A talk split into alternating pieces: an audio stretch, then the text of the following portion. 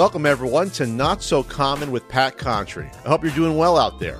My guest today on the podcast will be Norm Caruso, a retro gaming YouTuber and video game historian. It's going to be a great show. We'll be discussing him hitting 1 million YouTube subscribers and its significance, the Tetris movie, and lots more. But first, let me tell you all about our sponsor today that also helps us relive gaming's past, Retrobit. Retrobit's mission for years has been to help us play the classics the way they were meant to be played, with high quality accessories and official re releases of rare and hard to find games, and even games that were never released in certain regions. It's a great way to try and breathe new life back into games that may otherwise be forgotten or overlooked by us gamers. Retrobit even adds content back into games, does translations, and more. And now they're back with another high quality set of licensed retro game re releases. This time it's Hammerin' Harry. Our heroic carpenter stars in Hammerin' Harry, featuring the NES port of the original 1990 arcade game released in North America in a cartridge for the first time, and Hammerin' Harry 2, Dan the Red Strikes Back, translated and officially released outside of Japan for the first time. Each one is full of platforming action where you'll take on the Rusty Nailers, Dr. Parallel, and the Giant Phantom, all here to ruin Harry's time with his girlfriend. So grab your trusty hammer and headband, and let's get hammering!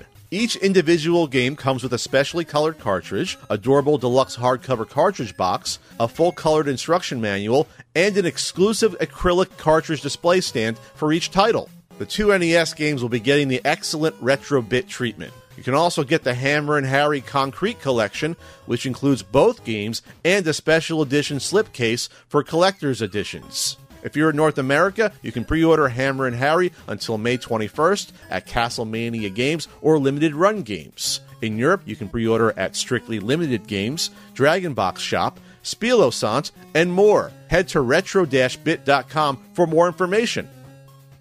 And now it's time to speak with our special guest on this not so common podcast. He's a long-time video game retro gaming YouTuber focusing on the history of our great entertainment pastime. He's also been a friend for a long time. Please welcome Norm Caruso, the gaming historian. Norm, it's certainly been a while since we've had our last recorded conversation like this. How you doing? Hello, Pat. I am doing well. How are you? Uh, I'm doing all right, but you are doing better than me. I should have put this in the intro if I was a good podcaster. I would have. You have recently reached one million subscribers uh, on YouTube. It's true. I it know. happened. Yeah. I know it was something you were conscious of. I know it's uh, it was a a minor goal of yours. Uh, you know, it it should have been a minor goal, but it turned into almost an obsession. really? Kind of. Yeah, it was a little unhealthy. I think like two and a half years ago, I looked at my sub count and I was like, oh, I, I could probably hit a million subs if I like in the next few years. And then I don't know what, but I just like kept thinking about it and it was not healthy. And uh, that's that's the lesson here is uh, don't don't obsess over numbers. It'll it'll happen naturally just let things happen, you know. Or it won't natu- happen naturally. Is yeah, it, I mean, if, what, if did, you totally screw up, yeah, it won't happen. Thanks, thanks, Norm. Um, have you have you have you had that sort of mindset when it comes to your producing your videos, where it, like an OCD almost sort of thing, where is that what's driven you to be that meticulous and detail oriented? That same sort of like semi obsession. You think it's related at all? Um, I think I have some perfectionism in me for sure. And so I think when I realized that I could like attain this goal of hitting a million subs, I was like, well, I, I have to hit it because if I don't hit it, then I've I've failed, and I'll like I'll have huge regrets over it if I don't hit it. So you honestly in- internalize it to the fact where, wow, this will mean something to me. If I don't hit this goal, it will mean that on some level I've not achieved my objective. So you almost like gamified it to a way, or is there something more behind that where you're just like, well, maybe I'm not as good as I think I am if I don't have a million people oh. subscribe to me. Yeah, I yeah, I don't know. Um I I've never throughout my whole career on YouTube, I've never really thought about subscribers. But for some reason the the million number got to me. And I was like, man, I have to hit this goal. I was like, I have to hit a million subs. Because I remember I when I hit a hundred thousand, I was like, oh, sweet, I hit a hundred thousand, and they sent me the little award, and I did a little video, and mm-hmm. um, I just kept making videos. But I don't know, like when I realized I could hit a million, it uh, it it changed me, Pat. It changed me. It, it broke me inside for some, for some, for some reason. You lost friends, family, shattered because of that. Right. Kristen left me. oh, is this an No. exclusive? Is this, No, no, no. I'm gonna go on I will say, I will say, like Kristen was really helpful, um, because she said, she said, you know, it, just keep doing your thing. It's gonna happen. Just keep making your videos. So she kept me, she kept me grounded, um, and that's what I did. I just kept working on my videos, and it did happen. It, it happened, uh, March, happened in March. I can't honestly. When it happened, I didn't even know it happened. My mother-in-law texted me and said, Congratulations. and I said, For what? And she said, You hit a million subs on YouTube. And I said, Oh. And I like, I was happy that day. And you're like, oh, is this a is, what is something else going on? Is in my personal life that my mother-in-law's telling me? Yeah. it could be anything. Uh, well, that's interesting. I don't remember when I hit a hundred thousand. Um, I don't even honestly know the time frame. It, it must have been 2014 or 15, something like that. I do remember I did like a video, tongue in cheek. I did a 2600 subscriber video holding a 2600 box, and then I did a 5200 one holding the 5200 box. But back then, that was like, you know, whatever that was, 2010 or so, when like that had meanings still having a couple thousand subscribers and now it's like Yeah. now having a couple thousand it's like having 200 like the scales are so off. It, yeah, it's way different. so yeah, I didn't do a video for my 100,000th maybe I should have but when I got it I was just like oh this is cool. Maybe I was busy at the time I don't know. But no a, a million is definitely a milestone. Uh, I know you were thinking about it. Um, so is that what sort of got you jolted in order to put in more effort for your you know the videos the past couple of years? Because obviously your, your production going back to the start let's just say all our production has gone up in the past 15 years. Our, our production values and our writing and our you know starting with you know non hd cameras and now we all have dslrs or even smartphones that are more powerful than the $2000 camcorder i started off with you know? Hmm so I it's it, it it wasn't a it wasn't a motivator to like up my production. I wasn't like, oh man, if I up my production, I'll get more subscribers. Like that's that's just I always try to improve every video. That's just me. Um, but it is it it is uh, it's funny seeing where you came from to where you are now for sure. I think I started with a it's like a Canon Canon snapshot digital camera that somehow could record video yes and that's and that's what I did my videos on. Yeah, like like we all had our the first run of digital cameras from like late '90s, 2000s, and then into the mid 2000s. The you know the video quality on those were actually still pretty decent versus uh, better than a cell phone at the time for sure. And then you went into like the little uh, what was the little handheld digital ones that that uh, I remember Derek used to carry one. Around. Yeah, there there was one there was one I remember there was one HD camera that it was called like the Flip. The I think it was called the Flip. It was like a it, it was uh, like a budget HD camera Mhm. and it was like a plug and play. I remember a lot of people got on that bandwagon and then DSLRs Sure. were like the quality was amazing, but you could only record for like 15 minutes or something. Had Uh, like a, a time limit on it. And now they have mirrorless cameras, uh, Yep. which don't have that limit. Sure. Or, you know, you can get a, a high end camcorder, you know, Do people even do that? lots Now- options now. Now it's like, hey, you got an iPhone, that'll shoot great video. Oh. for the most part. Oh man, so some of the things I, I see filmed on an iPhone or or any of those high end cell phones, it's incredible. It's like, man, imagine if we had this back and you just pull out your phone and, and film a video. I the first camera I used was one I literally bought for my sister's wedding to record the wedding because uh, we couldn't afford you know like you know those videographers. I just set it up. I went up. You know how in a lot of churches they have the upper the upper deck in, in, the back. yeah. I went on there, set up the camera, hit record. So I bought it. I think it was um I think it was a it was a Sony, probably like 800 900 dollars at the time. That was so I used that for until I went to HD uh, a couple years later, and that was like two thousand. That was like two thousand dollars the HD camera. So it went from like a seven hundred dollar camera, which Yeah. is now like my cell phone is like thousand times more powerful than that to a two thousand dollar camcorder that was a, an upgrade, but looking at it, it's like on the floor somewhere. I'm not sure I could sell that camcorder. It's one of those bigger ones, you know, like the ones that are as big as like uh, they're like uh, 18 inches long, sort of ones. Yeah, you know what I mean? With, yeah. with a handle on top. No one even Yep. uses those anymore. Those were like in vogue like 15 years ago, uh, te- even I'll, 10 years I'll give ago. you twenty bucks for it. okay, yeah, I can sign it. You can put it on. Yeah.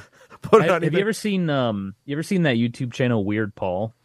Yes, he actually has a copy of my book. He, I think he did a- yeah. a, a, short so little video so he showing it. does his videos on like old VCR recorders, like VCR camcorders, and it's it's great. and that's just the quality. It's it's part of the uh, pastiche. Part, part of the charm. Yeah. He like lives lives in the past. You know. Don't we all though? But Let's let's let's. Yeah, I guess I guess we do. I mean, is that's obviously a a part of our motivations for doing these sort of videos in our work, right?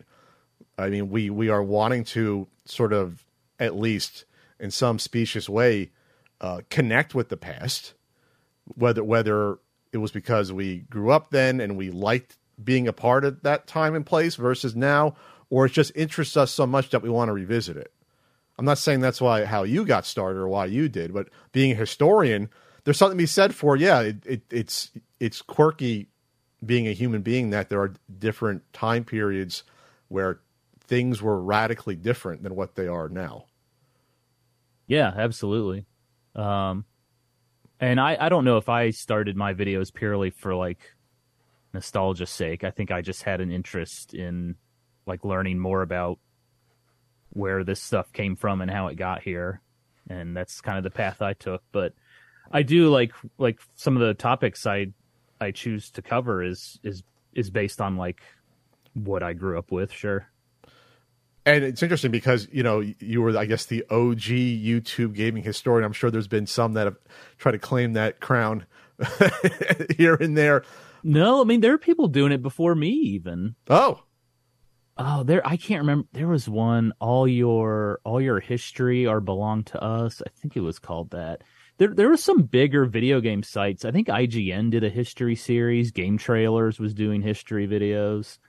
Um, they weren't they weren't like deep dive like documentary style. They're more like retrospectives, but it was there was stuff out there, sure. but they weren't like individual YouTubers. There wasn't like there wasn't like the the, the gamer gamer Back to the Future dude 27 that was on YouTube in I, yeah, I 2007. can't, I I can't I can't recall anyone else doing like what I was doing, I guess. Someone It's funny. It's it's funny when I first started the show. I I was like, well, I'll call it the gaming historian because I'm I'm I'm I'm a historian and I'm playing video games. I'm the gaming historian, and uh, it's funny. Like sometimes I'll get comments from like they're like upset that the word the is in there because it's like I'm implying I'm the only one. And it's like that wasn't my intent. I was just like that's just the the name I thought would be best, you know. I honestly thought before I knew you, and I met you now like what about eleven years ago at this point, maybe a little bit before Mhm. that. I honestly thought when I first heard, I, I thought myself, said to myself, the balls on this random person to proclaim themselves as like I am the guy that could go See? back in time with history. There you go. I honestly, I'm like, that's kind of bold of someone to say that, you know? It's like, Yeah, I'm like, what? should I have just called it a gaming historian? I'm not sure, but it was just interesting because I said, I said, what is this person's qualification? I remember this is like 2010, Pat. What is this person qualifications to call themselves? But that back then it was like the wild west of, you know, sort of not just uh, trying to track game history, uh, but also preservation and everything else. There wasn't a lot of us like doing it in sort of a way that people knew about it. Well, and I should note that I, I take your feedback seriously, and that if you look on YouTube, the name of the channel is is just gaming historian. Okay.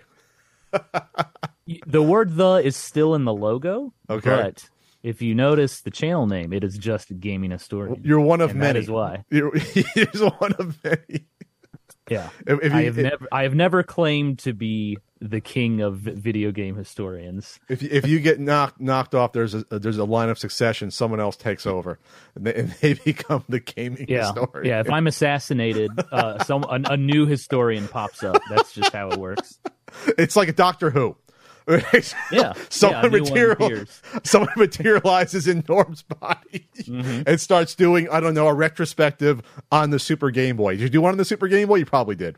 I did, yeah. Yes. I, I mean, looking at your past uh, library, obviously you have the controversial top loader one, which we used to argue about. Uh, but You know, I, I, I, think about that argument every now and then. do you really? like- and I- let let people know. Can, can you can, I you, do. Can you roll back the I- curtain and let people know what that argument was? Sure. So I my first video was on the NES top loader and uh I talked about how great it is because it you, you plug in the cart and it plays. It plays every time, unlike the the toaster version. And uh, I was like, it's the best version of the NES. And Pat had a problem with that because he said the video quality sucked. It was horrible. It had those weird scan lines vertically.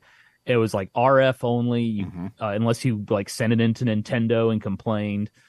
And uh, I remember being like, how can Pat feel like, how can Pat believe this that that's not the superior version? But I I've thought back to that argument, and I I actually agree with you now. Wow. And this was was this an argument on like retrowaretv.com comments? Was It was an argument in my head with you. wait, wait a minute, no, because I remember posting like a reply just pointing that out. That wasn't like going well, after. I mean, well, I I don't know if you ever commented, but you told me in person this many times. many You, times like, it came up. You, la- you laughed in my face Oh, about how what? ridiculous it was. I thought the top loader was the superior NES. and that's why you're not the gaming historian. Miles. That's why I changed the name. Yeah. Well, the one thing that's weird about it that a lot of people, unless you're unless you're a weirdo completionist like me, it doesn't play many of the unlicensed games because since it doesn't have a lockout chip, uh, a lot of the the cartridges that were like the AVE games, uh, Hmm. video game uh, American Video Game Cartridges Inc. It looked for the lockout chip in order to bypass it. So Right. on a top loader, it will never boot up because there's nothing. It doesn't look for the chip to bypass it. If that makes sense. So yeah. that's Yeah, and the problem. and, and there's weird stuff like like the game genie like doesn't fit in it. You have to get like an adapter. you get the adapter that's hard to find. Sure. Yep. And but I the biggest thing which which I agree with you is the video quality is not as good. It's terrible. Yeah. Uh, it's terrible. And, and supposedly there there was like maybe some people got it where the jail bars aren't as much. But when you look at it, it's almost like they're etched. They're etched with a laser into the screen. It's so it's so weird. Whatever. It was Yeah, cheap and, and and to version. be fair, like wh- when it came out in like '93 or whatever, it was it was fifty bucks. It Sure. was like the the cons the the budget the budget NES. I think just the weird thing is not doing not having regular uh, composite cables because the Japanese version did. So like, how much would it that, have cost? is bizarre. That is bizarre. So honestly, the, honestly, the best version, at least for playing the first party stuff, would be getting the Japanese version of Which it. I do and, have. an, adapter. The AV Famicom, I do have that. I have it somewhere. I never actually hooked it up, which is Well, unfortunately lot the, of the original Famicom didn't have uh, composite. So like the the the top loader version, they, that's why they called it the AV Famicom. Neither did the uh, TurboGrafx, I believe, and that's why we didn't get it here. They didn't bother to change the design uh, internally for the for the uh, North American audience. Uh, they they rather Yeah. try to sell you the the Turbo Booster for sixty bucks in order to get in order to get composite. Yeah. Los- oh yeah, Los cojones of them. Um, so we've obviously evolved a little bit in our 15 or so years on YouTube. Um, is there much right. evo- evolution left? You know, in term in terms of what you see that you're doing. You've, I mean, when you told me, uh, what was it, three years ago, that hey Pat, I'm doing like a feature length Tetris documentary. Uh, I was just like, what? I was like, feature length. Uh, I was like, yeah. I, I remember. I remember you were like, you should just do an Indiegogo. I did, or no, do a. Kickstarter, and because that's so much work and time and money. Because you're, you know, you you have artists, you have, you know, sometimes you've flown out to do research and interview people. So it's not just, but back like 15 years ago, oh, it's just a hobby. I'm doing this on the weekends. Like, no, this is work. This is work and effort and money that goes into this. Is entertainment and art that requires uh, investment. so, is there? Are we Yeah. at the peak evolution in terms of what you see yourself doing in terms of this? Oh no, no, the videos could always be better. They could. Always be, always be better. Every every single video I make, and I I look back on, it, I'm like, eh, I would have I would have done this differently. Uh, I should have done this. I should have done this. Um, and of course, it, like if you have a bigger budget, you can go, you can go fly out and talk to these people and get them on camera. And it, honestly, if if you had unlimited money, it would just be a never-ending video because you just never stop finding stuff, right? Are you asking for me to invest in your channel? So I can buy yeah. So I, I'm I'd like to talk to you about something today. I've started uh I've started an NFT. It's called uh uh GH coin, gaming historian coin. Own a piece of my channel. You know, own a piece of gaming history. no, I yeah, I I I, definitely think uh there's definitely more to more to do as far as like production value. But there's even like other mediums I'd love to explore. I would love to write a book someday. I think that would be really cool. There's so much more you can fit on paper than in video form. Sure, and It plus, really is. plus it allows you to go at your own pace. Uh, when you write, um, even though I- I've only done well, I've done these two books. There'll be a third. It, it seems like the process is more. Con- I don't want to say controlled, but being that it's it's drawn out longer, I think there's there's less of an expectation. People don't like like for example, if you put out a gaming historian video and it came out and it was like seven minutes long, and you Yeah. went back to your old camera, and you know you didn't have anyone doing voice, people be like, "What? What just happened?" Even though that could have been the quality maybe 15 years ago. There's Yeah. no expectation for you like what your book would be like if you did a book. You know what I mean? It would be like obviously Yeah, people you have to like it, Clean slate. it, yeah, exactly. So in people's minds, it'd be like, well, this will be interesting. They, they don't mm-hmm. have it built up. A YouTube audience is different than like you know a, a literary or book audience, and there's going to be crossover, obviously, and people don't know one or the other. But maybe that's something that could be fascinating, where it's a totally different audience in some way. Yeah, absolutely. I um, it's it's funny when you when you mention like if I put out a seven minute video with an old camera, like what people would say. It, it it's like when I when I make the longer videos, you know, obviously they take more time.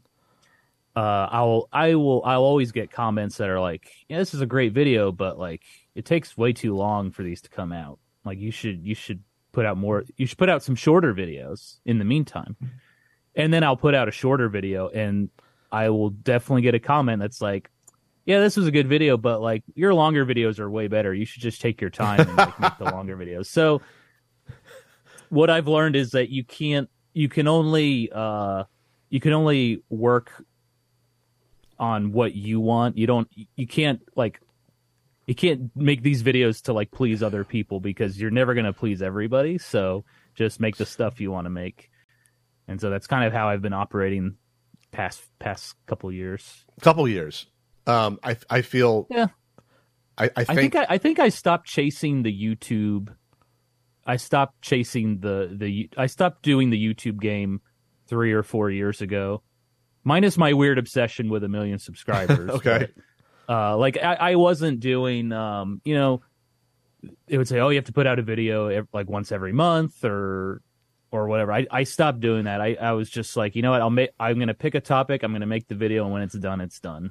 And that's kind of how I've been operating. I never agreed with uh, chasing the. I call it chasing the dragon, like you're a heroin addict, but ch- chasing the algorithm Addicting, yeah, yeah, it- yeah. It's addicting because you are giving up a piece of yourself.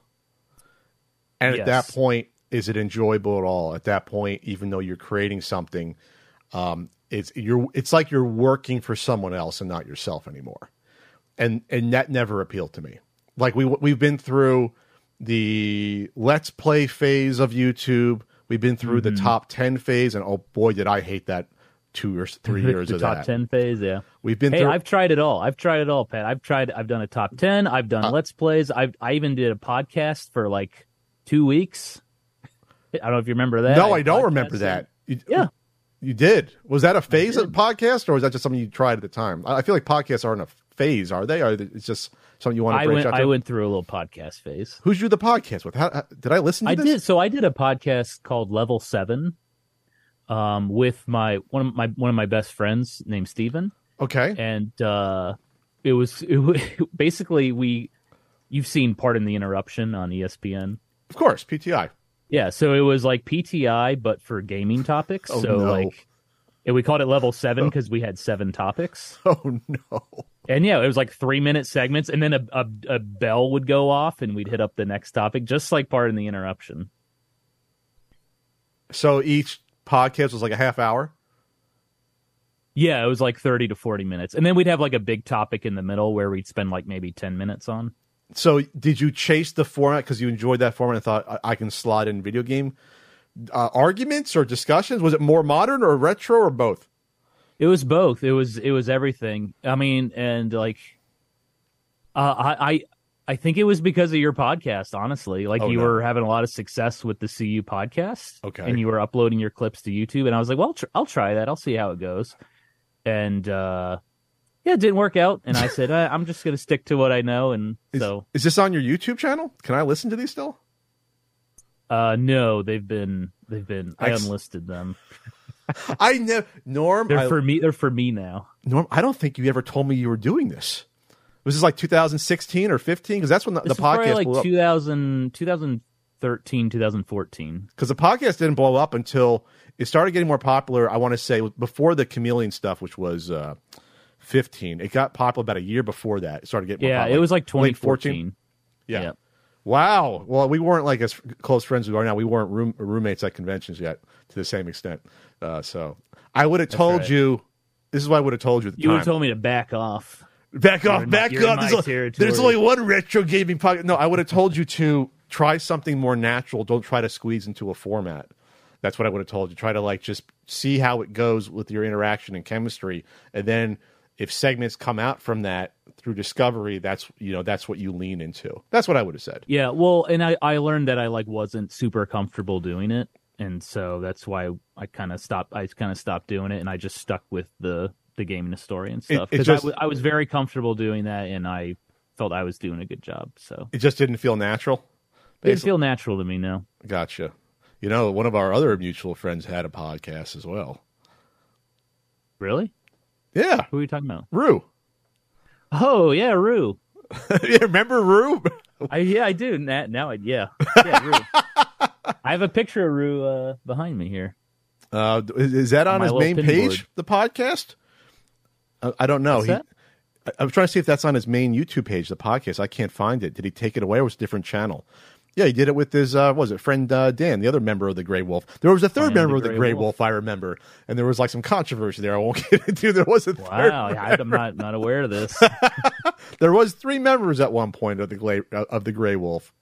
Uh, Joey's doing okay, I think. He's doing all right. Yeah, he uh he we I saw him at uh, Retro World last year, and it Oh. was a it was fun to hang out with him. it was Yeah. fun. He, To, he came up just to just to hang out. It was a good time. Uh, I actually, I actually got an invitation for this year's. Actually, I think this morning or yesterday. We'll see if it works out. Are you gonna go? Um, you're going to put you on the spot publicly about it. Okay, no, you don't have to answer that. You can you can tell me later. I got to It's a, see. great, it's a great show. I, I know. I've World been, is a lot of fun. I've been there three or four times. It's going to come down to scheduling and everything else. Um, well, and that's a cross country flight for you. So it's and it's and it's not direct. And that's the one thing that I've discovered. Like I thought taking a couple years off from traveling because because the pandemic basically meant there was no conventions for two years. They were gone all of 2000 and they came back uh, like summer 2021, then the fall were the, the first ones that came back. I thought, oh, I got like a year and a half off. This is going to rejuvenate me. It didn't. It did the o- opposite. It was like it was like um it was like a professional athlete being away from the game for a couple years and trying to come back and realizing, oh, I don't have the energy for this any as much as I used to. You know what I mean? That's that's it was surprising because I used to do I think my I think I told you my biggest run of conventions was probably that that when I was out of my mind maniac when the book came out in fall of 2016 where I did like I don't know 10 conventions in 14 weeks or something insane like that I do remember that. and it was all like madre- adrenaline and just I don't even know, just youthful Pat, youthful thirty six year old Pat that got through that. I couldn't do that today. Like there's- just no way. My body would break down I think it was exci- it was probably an exciting time for for young Pat for young to, Pat. to get to get his first prime book Pat. out. I was in my it- prime. yeah, it, it, your your book was out and people were really enjoying it, and yeah, I, I can see you. I could. I, I think I would. I would go to every show I could too. If I were in your position, I think that's what probably happened. But yeah, but once I came back and even even doing like I did uh was it last year I did two weekends in a row or even just every other weekend I did uh, a couple with a weekend in between. And I was after the second one, I was like, I don't know how I can do how I used to do this. I, I just and it wasn't like it was more work than it was in the past. It's just like it's caught up to me. Uh, Yeah. And that's one of the criticisms I got one time. Was I, I was I think on the podcast one time I talked about how how much work and how much energy it is to travel and then like to set up you know the booths. And then you're you're doing a panel or two that weekend and then you're talking to people for like six hours a day how much that can take out of you. And i think until people do that they don't understand what goes into that in terms of in terms of the energy um, to do that. And i think it's i think we all have maybe like athletes we all have just that that energy supply just dwindles and it'll never get back to you know what I mean? Like LeBron's 38 years old, sports reference. LeBron's still um really good, but he'll never be the peak of LeBron five years ago. He'll just never hit that peak. No, anymore. actually, I was watching the Lakers play the Grizzlies the other night, Mm-hmm. and LeBron. LeBron started, but I think like ten minutes in, he went to the bench, and I was like, five years ago, LeBron would never come out of the game. he's older now. He doesn't yeah, like he, can needs, still he needs to take breaks. he can still get get you a 40 point game, but he's not doing like you know trip 40 point triple doubles anymore. Like that's Yeah. that's past him. You know what I mean? Like that's going to be tough. I say that now, and he might go off today against the Grizzlies and do that. Uh, but you see what I mean? Like we, we can all hit our performance levels that we did before, but hitting those peaks all the time, no, that's not happening. It's just not. You're basically the LeBron James of re- the retro game. I'm a compiler. I had some. Yeah. yeah, No, I, I look at myself as a wow. Um, uh, what what was his name that got kicked out for Steph Monta Ellis? I was gonna say going Monta Ellis. I remember. Now that's a name I haven't heard in a long time. Yeah, but thankfully I never chased chased the subscribers. Uh, you know, I never got caught with that because I think if I had, I might not have tried to go off YouTube and do other things. To be honest, I'm not Yeah. saying I'm not saying that prevents everyone, but I've definitely seen. I'll, I'll just put it this way: I was in. I, I'm in a private uh, creator chat. I'll just say with like people that I even know all of them, uh, but we we probably have a few mutuals. And one person I guess felt discouraged just as recently and said, like, what is the end game with YouTube? And I haven't responded, but I, I wanted to type, there is none.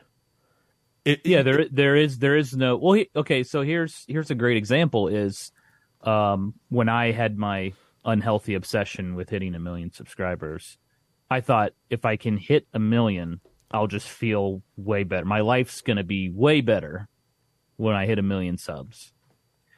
And i hit the million and i was like yeah i did it. And then like my life is still nothing really changed you know? I got the plaque that was really cool but like it's not like you know like i had this like transcendent experience that like i i like beat the game or something. It's Was- it's it's a cool achievement but like was that yeah. discouraging or encouraging that it didn't really change anything? it was uh eye opening i guess. It Eye-opening. was a good lesson to learn i guess. Um yeah Did you feel like, wow, why did I put so much thought and energy into this for like two years afterwards? um i mean i definitely was like man i i shouldn't have like thought about it so much I honestly didn't know you were thinking about it that much. I know it, we brought it up. I, I like half jokingly. I didn't know like you were thinking about it so much. You never, you never gave, uh, you never gave an impression to me like, wow, you're thinking about this a lot, like every day. I never thought about. I like mean, that. it was definitely like a, a goal I set for myself. Like, I wouldn't say I thought about it every day, but I was, I definitely like paid attention to it. Sure. Um, and, but I am, I will say that like, I'm very proud of myself for hitting the goal. Um, and I think the, the reason I'm proud of myself is that I did it. I hit the goal doing the videos that I wanted to do. I didn't try to do gimmicky stuff. I didn't, I didn't, Didn't yeah, I a- I did it A lazy podcast. yeah, I didn't do some lazy uh, podcast hosted by two hacks. Um, uh, what's what? Who sings that? I did it my way. Frank Sinatra. Frank Sinatra. Yeah. Uh, basically, it, it's like the Frank Sinatra song. That's how I feel because I, I know you dabbled with the TikTok a little bit.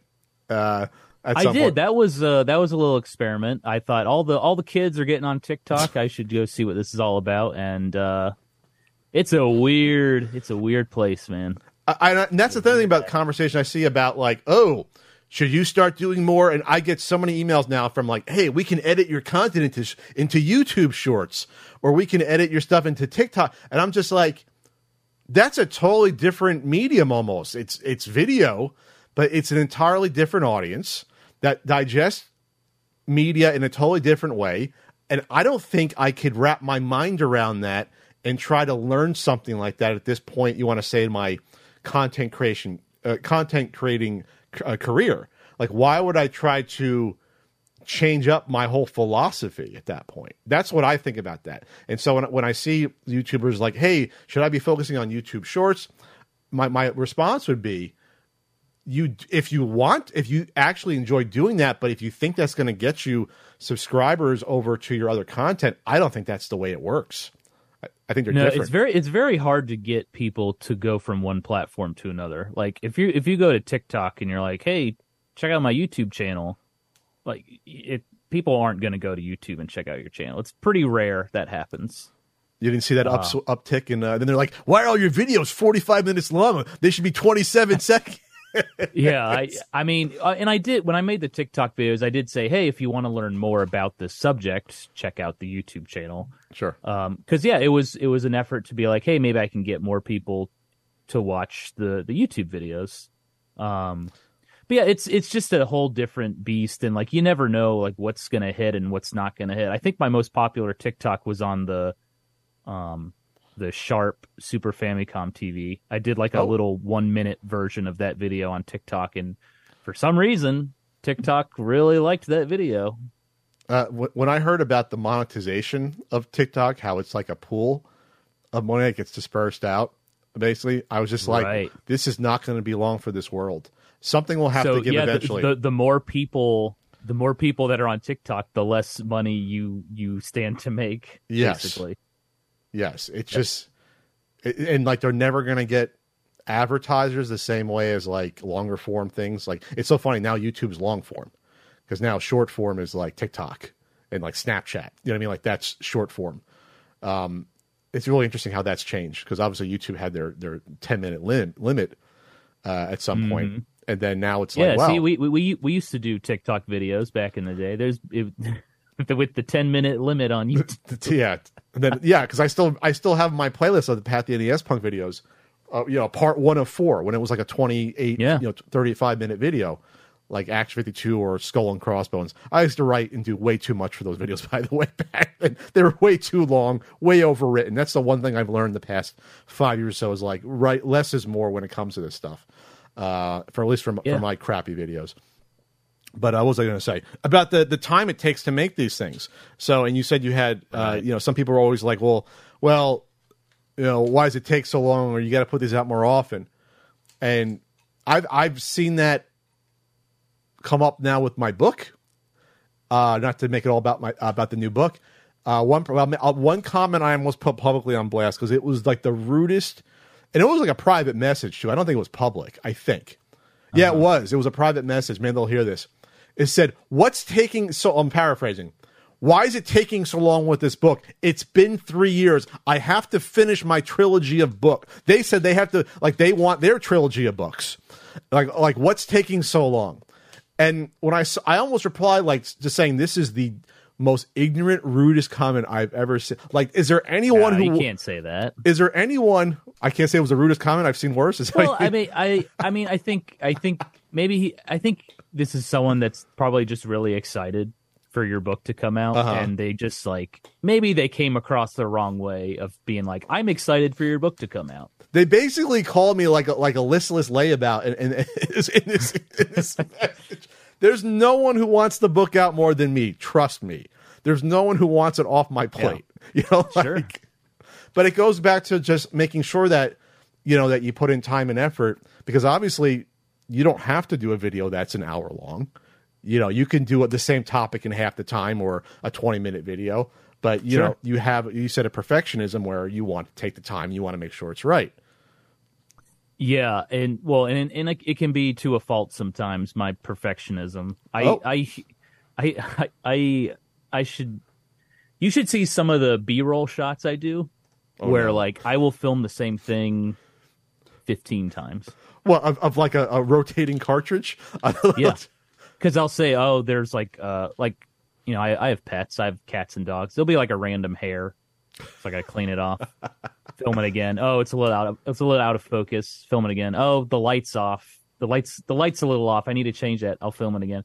I will like oh I'll always find something wrong with the shot, and uh, it's funny. I remember when uh, I was getting the Mar- the Mario Kart video finalized because uh, I have I work with um, a company called Proximity Sound. It's run by a lovely man named uh, Emmy, and he does all my audio mixing now because that was my least favorite part of making videos was audio mixing. And he's a professional audio mixer, and so he he makes sure that all the videos sound good no no matter where you listen to them, like you know headphones, speakers, your car, whatever.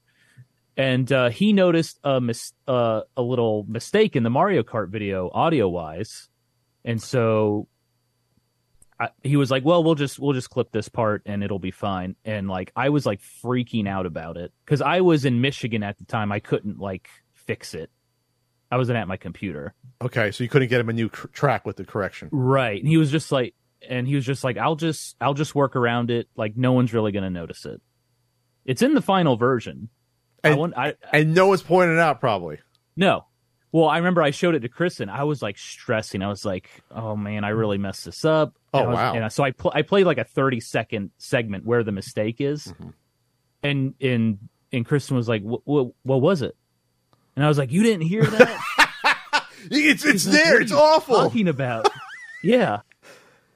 That, that and that's that's that's where I say perfectionist to a fault. And she probably looked at you like, "What did I do?" Like, what?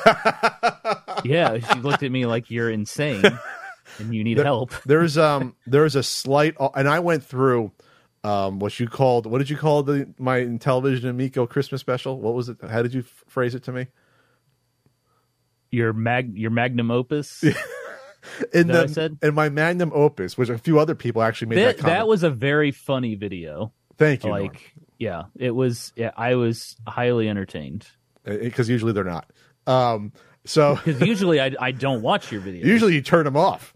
Um, that's one Ian actually watched because he doesn't watch them. He said I enjoyed that, and like for for Ian, I, I honestly I think my favorite part was was the stuff with Frank, like the Beginning the and end? And all that. this truthful. Hey, The Italian. stru- it was all based around the whole plot was you buying Struffoli for Christmas. oh, that we've done that gag on a couple other Christmas episodes. Yeah, It's a callback. I overthink my some of this YouTube stuff with callbacks and writing references. that's to comedy, baby. I guess. Callback. Yeah. I guess.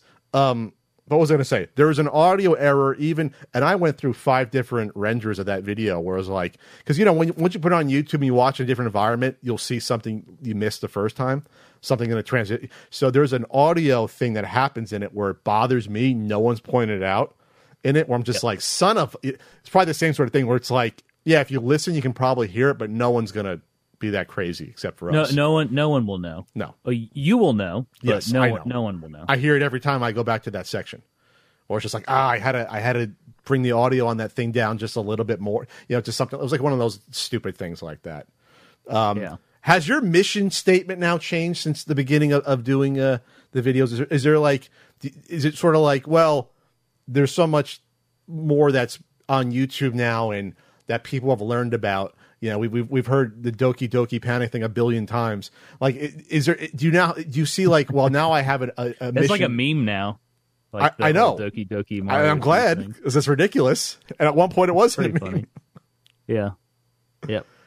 Uh, mission statement. I mean, I I feel like I'm just I'm still doing what I'm doing is just um finding topics that interest me, and I'm I'm trying to put out a good quality, informative video about about the topic. That's really that's what I want to do. because you know you could see where we've come in terms of in the past. I want to say five years. We'll go back to 2016.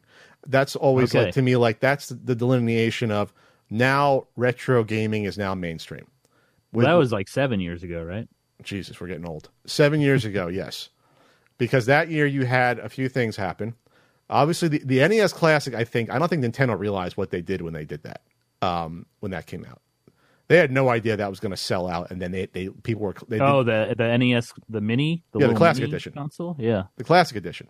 Um, I don't think they realized how much the retro gaming, at least maybe in Japan, they had no idea what it meant to people.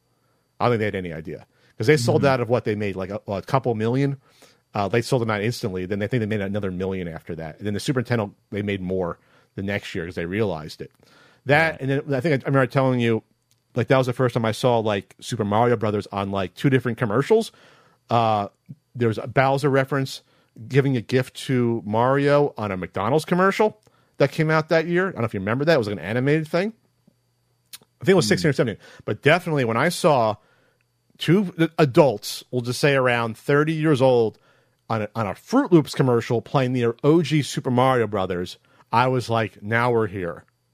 Now, if a major corporation thinks that, you know, a, a, a- monolithic, blinded by corporate greed corporation is going to going to think that, wow, leaning into retro gaming is going to make us money somehow. Now, now we're here, and I think Sure. that's, and, and then a few years later, you get the Switch Online, which people were clamoring for. You had the Super Nintendo Classic. You got the, the awful PlayStation Classic, Genesis Classic, all these new analog FPGA systems. This is all in the past like six years. This stuff, yeah yeah the uh, FPGA stuff really blew up sure. that's uh, that's The TurboGrafx one, fantastic the. TurboGrafx one, they announced that one. I think at this point two and a half years ago. When that comes out, that's going to be nuts. The TurboGrafx Mini, I couldn't believe that that they did that. It's like wow, Konami's mining that finally, and it sold well. You know, Uh, two Genesis Minis, which the second one I still Mm-hmm. well, think even the fact that there is a movie about how Nintendo got the rights to Tetris, the fact that that movie exists is Have you seen that movie on Apple TV, Norm? I have Pat. What did you think of it? Okay, I'm going to preface this by saying I am very happy the movie was made. You're happy Because- that it got the attention that it did. That at I'm happy the movie exists because I feel like this this has the potential to do what like what like movies like Saving Private Ryan did for like World War II history. Like that film when I saw that when I was uh what 10 years old, which I probably shouldn't have been watching that when I was 10. But no. I it came out in 98. I was 10. Um and that really got me into history. I was like fascinated by that movie. And so I'm like I hope people can watch Tetris and say, "Wow, that was really interesting. What else is out there in the video game history sphere?" I don't know if Tetris will do that. I hope it does. But here's the thing: it's such a radical, unrealistic version of events that if they if people look for that elsewhere, they're not going to find it. You know? Yeah, I know. But I mean Saving Private Ryan wasn't hyper wasn't a hyper realistic movie. Yeah, but those events happened. Like they, they stormed the beach of Normandy. Like those things happened. though. Well, wait, wait a second. Wait, I well, I know they happened, but like, um, World War II happened. Like people were. I know, but like the the, but like the the events of the Tetris movie happened as well. Was it exactly how it happened? no. W- were there were there KGB chases that were no, there there were was was there No. was there threats of kidnapping someone's family over the rights to a video game? No. No. Okay, so now we're gonna get after my preface. I'm Okay. glad the movie exists. Okay, I hope it gets people interested in video game history. Having said that, um, it's it's not a good movie. Okay. It's not, and I'm e- even if I ignore all of the historical inaccuracies of the movie, uh-huh. it's still just not a good movie on its own. Let me just say this real quick. Rotten Tomatoes, it's just the genre on Rotten Tomatoes is mystery and thriller slash biography. That's what it is. On Well, that's so yeah. So that's one of my beefs with the movie. Is it, it had the movie has no idea what it wants to be. Is it a fun? Is it a comedy? Is it a dramedy? Is it a drama? Is it a spy thriller? Is it an action thriller? Is it a just a straight drama? Is it a biography? We don't know. It tries to do kind of everything. 82% on the tomato meter. While it's nowhere near as addictive or fast paced as the game, Tetris offers a fun, fizzy account of the story behind an 8 bit classic. So I guess the reviewers don't care that this is like mostly BS. Like this is like like Gorbachev was not involved with with getting the rights to Tetris.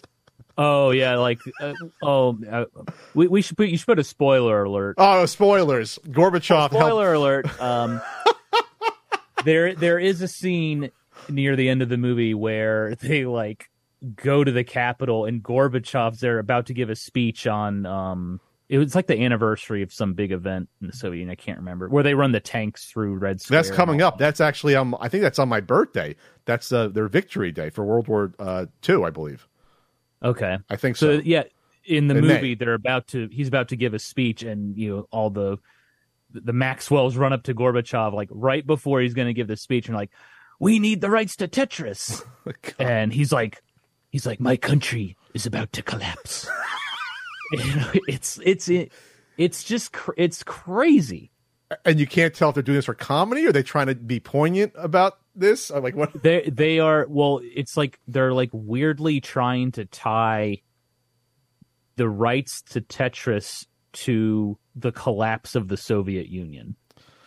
All right, okay. So that's what I mean. Like, it would be like if Saving Private Ryan, after they stormed the beaches, they were just like they went and they, they you know and they killed Hitler in the next 25 minutes. You know, like it's like Yeah. So I, I like a Glorious bastard Saving Private Ryan, real Yeah. quick, because um, I, I it is it is um, I do want to say that like the opening scene of Saving Private Ryan is very powerful. It it did bring a lot of veterans, like it made them very emotional watching that. sure. Um, but yeah, you're right. It is like after that very powerful, realistic portrayal of battle, they, they're suddenly like, all right, we're gonna go, we're gonna go take out Hitler, and it's like an eight man squad Would- going to take yeah. out Adolf. Which is what Inglourious Basterds is. It's like, well, this is just a hyper stylized comic comedy, yeah, comic book sort of telling of of a historical account. That right. But this doesn't sell it like that. This is selling like this is historical. That's my problem. No, because and and they even do like the post credit, like where are they now thing. Sure.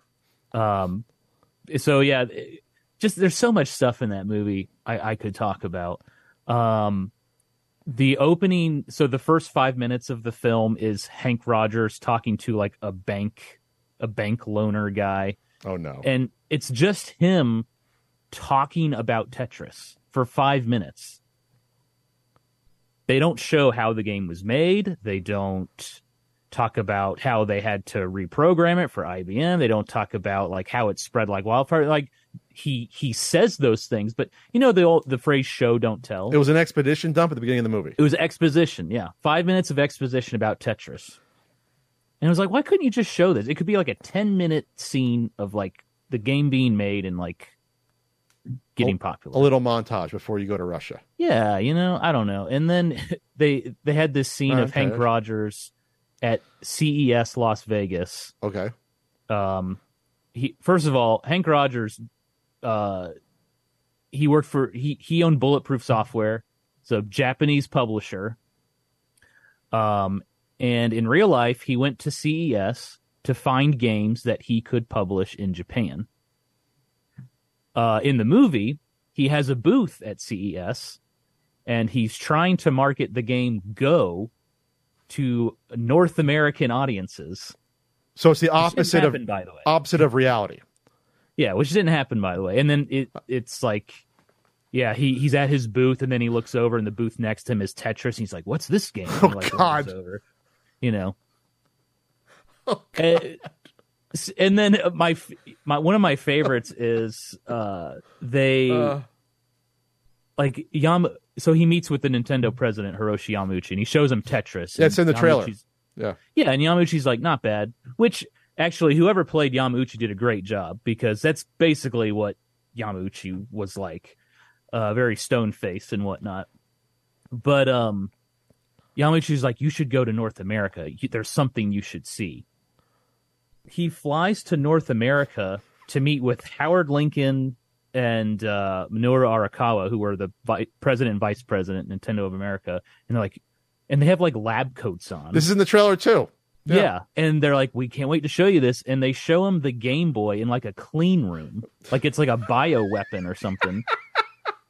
But it's also like, why couldn't he just do that in Japan? Well, yeah, were they developing it in Japan? They make it in Japan, Like, so it not was the in Seattle. was the premise of the movie was like, well, we like this idea, get inspiration by seeing the Game Boy, and now you're going to think you're going to get the rights to our packing game. Is that what? Oh, it, it gets better. Okay.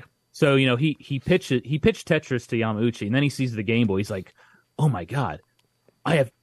What if we did this?" And he like takes a. He's like, "Was this programmed in C?" And they're like, "Yes." And he takes this cable, and he hooks Oh, the. Game Boy to Oh, the no. cable, and then a Famicom, and then suddenly Tetris magically ports to no. the Game Boy. No. No. He was like, "This could be huge," and I was just like, oh no! They did it. They did. I An was inde- like, they didn't! They did an Independence Day hooking the MacBook to the alien "Exactly, for the virus. yes." No, he plugs it in and Tetris appears. He appears. plugs it in, and, Oh, Tetris just appears on the Game Boy. What was the Famicom? That was assembly though, right? Was it even C? Yeah, the game. It, yeah, the Game Boy wasn't even in C. So I don't understand it. They just made up shit. Yeah, Wow. there. So there's lots of little things like that. Little? That, that, that, that- well, it's like little inaccuracies that, like, yeah, if you're like a, a video game history or like a retro gaming buff, yeah, you'll notice them. Like, there's one scene where it's like, oh, it's Mario needs Luigi and uh and Link needs Zelda, and they show they don't show Link and Zelda on the screen. They just show two Links for some reason, and I'm just like, I don't know, like. Th- did they have anyone like consulting on this film that can point out, hey, that's Wait. not Link and Zelda, that's just two links? Were the links like different colors, like Luigi Mario? Yeah, so it was the links from like Four Swords Adventure on the Game Boy Advance, where like you can you can choose like different colored links, and you could do like co-op dungeons and stuff. Yeah, That's all it was. there was was two two different colored links. It's like a blue and a green link. there was an inaccuracy that bothered me a lot uh, in a, a video game documentary that came out where it commented on the, the censorship of, of Mortal Kombat on on the uh, on the Super Nintendo, but they got they they got the game wrong. I believe they showed Mortal Kombat 2, which was not censored in North America. Mm-hmm. So they did that, but then they said, well, they made the blood green, but they made it gray on the NES. They made it sweat. It wasn't Right. green, it was gray. So they they didn't just capture video of the actual censorship. They they made up their own censorship and it was wrong. Yeah, which is so strange because like this is like I don't know. I I feel like I'm just one guy making YouTube videos. I would never like. Why would I even think to like make up a video for what I can easily just capture on the game and show? Right? It was bizarre. And I might have actually pointed out to the person that was involved with this and just say, this is wrong. Like, I don't care if you interviewed someone and said they turned the blood green. They didn't. It was, sw- there was no blood in Mortal Kombat. That's the point. There was no blood. They made it sweat. It's gray. Right. Yeah. And, it, and in Mortal Kombat 2, there's no censorship, was why it was a great port. So, anyway, it, it's just weird because now we might get to this point. Like, I'm not saying this is going to start this, where people are going to want to capitalize on this more. We've seen docu- we've seen uh, the Power Up documentary series on Netflix, which um, was shaky at best. We'll just say that because you know they didn't bother to go to Japan at all for some of these uh, documentaries and actually talk to some of these folks for some of them. I'm Power up. Was that the was that the Nintendo one that was on like Crackle? Yeah, I'm I'm confusing. Yeah, the Crackle one they didn't go to Japan at all. Uh, I think that one. Then there was uh, the other one that was shaky because they tried to they did like two different um, two different or three different topics per video, but they had nothing to do with each other. Uh, high score. High score, yeah. High score had an Yeah. episode where we're going to talk about, uh, like I think they st- we're going to talk about the rise of like multiplayer game and first person shooter, and then also the FX chip on uh, for Super Nintendo. It was like two different entire. Kind of jumped around. You remember that? I was just like, what is happening? I remember here? that. um, man, it makes the video game year seem like high art at that point. Well, Uh, I, and, and going back to Tetris again, like I can get past the inaccuracies. I'm just I'm just like ranting and raving right now. Uh, I don't like, think you are, understand, though. I under I understand it's a movie.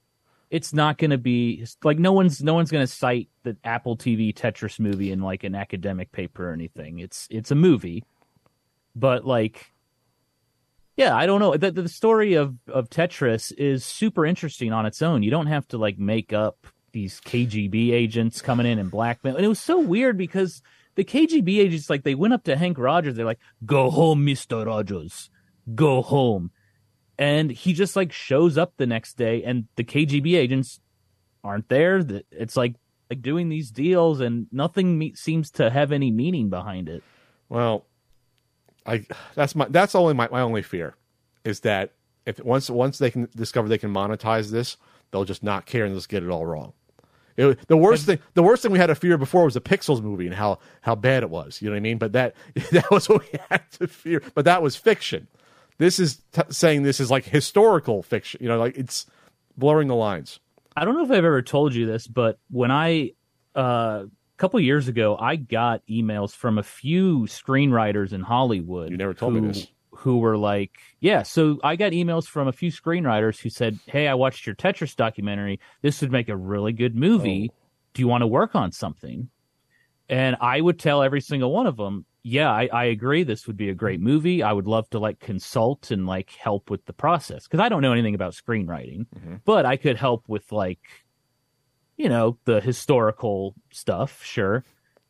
But every time they would they would email me back few weeks later, a few months later, hey, we found out uh, someone already bought the rights to the story. We can't make it. But and they never that's emailed what you. the Apple TV Tetris movie was. Do you think they bought it because they saw your video? No, I don't. I don't know. I don't think so. So, so I, th- I think I, I think I saw an interview with the writer, and he said he he uh, he heard about the story in like 2014 or something and started writing it. Then. Well, technically, anyone can do their own version. I mean, as long as they write their own thing, it's not like they bought yeah, the rights well, to a particular yeah, script. Yeah. yeah, and that's history. It's it's you know people interpret the past differently, and sure. so um yeah, this was like his weird twisted version of what happened with getting the rights to Tetris. Norm, I I, I see a screenplay in your future. You do a, a two hour version Here's of it. my version. You can put some humor in it. No, KGB agents like hitting people in the in the gut and chasing well, them in cars like the Bourne Identity. And here, here, have you ever seen the film Burn After Reading?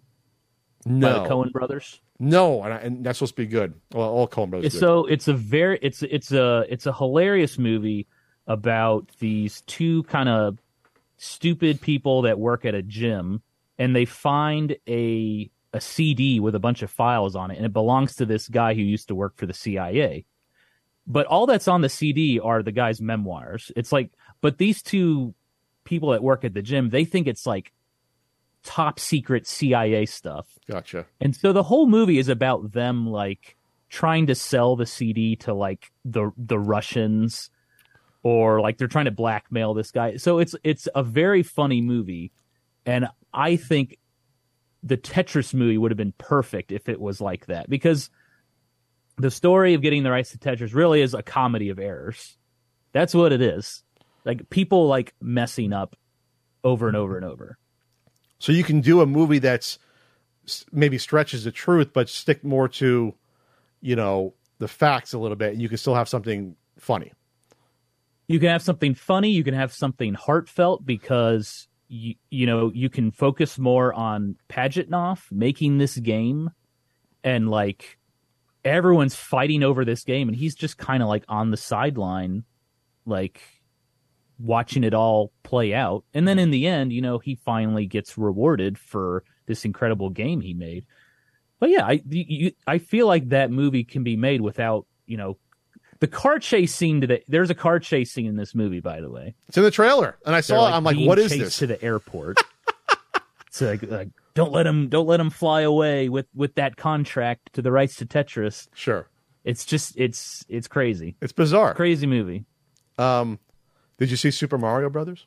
Yeah, I did. I I just saw that this week because you told me to watch it. I didn't tell you. I, I asked you. I said you I gave me homework for this podcast. You know, hey, hey, it's a tax deduction that ticket. You're right.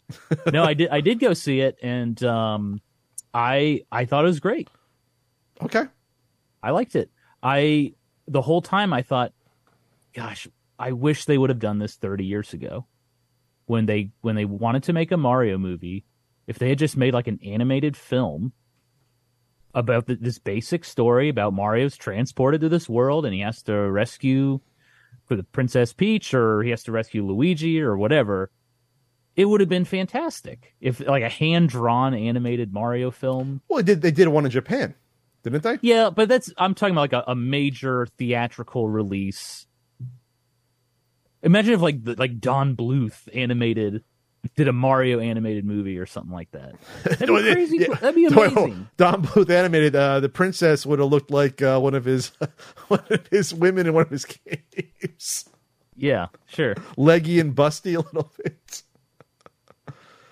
Yeah, it's but it was it was a fun movie. I loved all the little references. I thought it was very fun. I just didn't think. Yeah. I just think uh, we talk about the podcast. I just think they just did bizarre things in it that I just couldn't believe. There there are a few things that were questionable. I want to go back to the references though because I did I felt like do you know that meme of like Leonardo DiCaprio like pointing at the TV like oh Yes. oh I know I know that. I, I felt like that watching the whole movie. I was like oh look at that. Look look at this. Look at this. Yeah, so it was it was fun. Um they got you with yeah, shiny so- objects. exactly. Which I'm fine with. It's fine. I want to be entertained for the Mario movie I'm not expecting a, a crazy plot for a Mario movie. In the games, there is not a crazy plot. It's it's fine. There were some things that bothered me. The the I think the biggest thing was the some of the the licensed music they played in the movie. You didn't like all the '80s soundtrack, the "Take on Me" and all the. I When no they- sleep till Brooklyn when they were in Brooklyn. I thought that was nice. okay when they got in the the the go kart and Take on Me started playing. I just I didn't understand. Why is Take on Me playing right now? I think they wanted to keep with the '80s because that's when those games came out, Donkey Kong and and and the and the Mario Brothers games. That's that's what I thought. I said, okay, this makes sense. And plus, the audience seeing it, bringing their kids, grew up in the '80s, so like, what- so I like that. I, I so yeah, I think you're right. They were probably trying to appeal to like the parents Mm-hmm. as well. But I don't know. I the the orchestral Mario score in that movie was really good. It was like great. you could hear some of the References. some of the references, Yep. or like which games they were using, Little motifs. and uh yeah, I I but thought yeah. Then then I hear "Take on Me." They get in a cart, and I'm like, that's just weird. I don't know. Felt out of place. I just thought that. The, I mean, I would love to see a script without any of the Donkey Kong shit because Donkey Kongs don't belong in the movie at all. What? You didn't like the Donkey Kong? No, they don't belong in the movie. They have no character arcs, and they were just in there to, to give the, the movie two more action scenes. That's it. No, they needed help. They needed help defeating Bowser. Help that didn't materialize, so it didn't matter. There wasn't a big Donkey Kongs versus.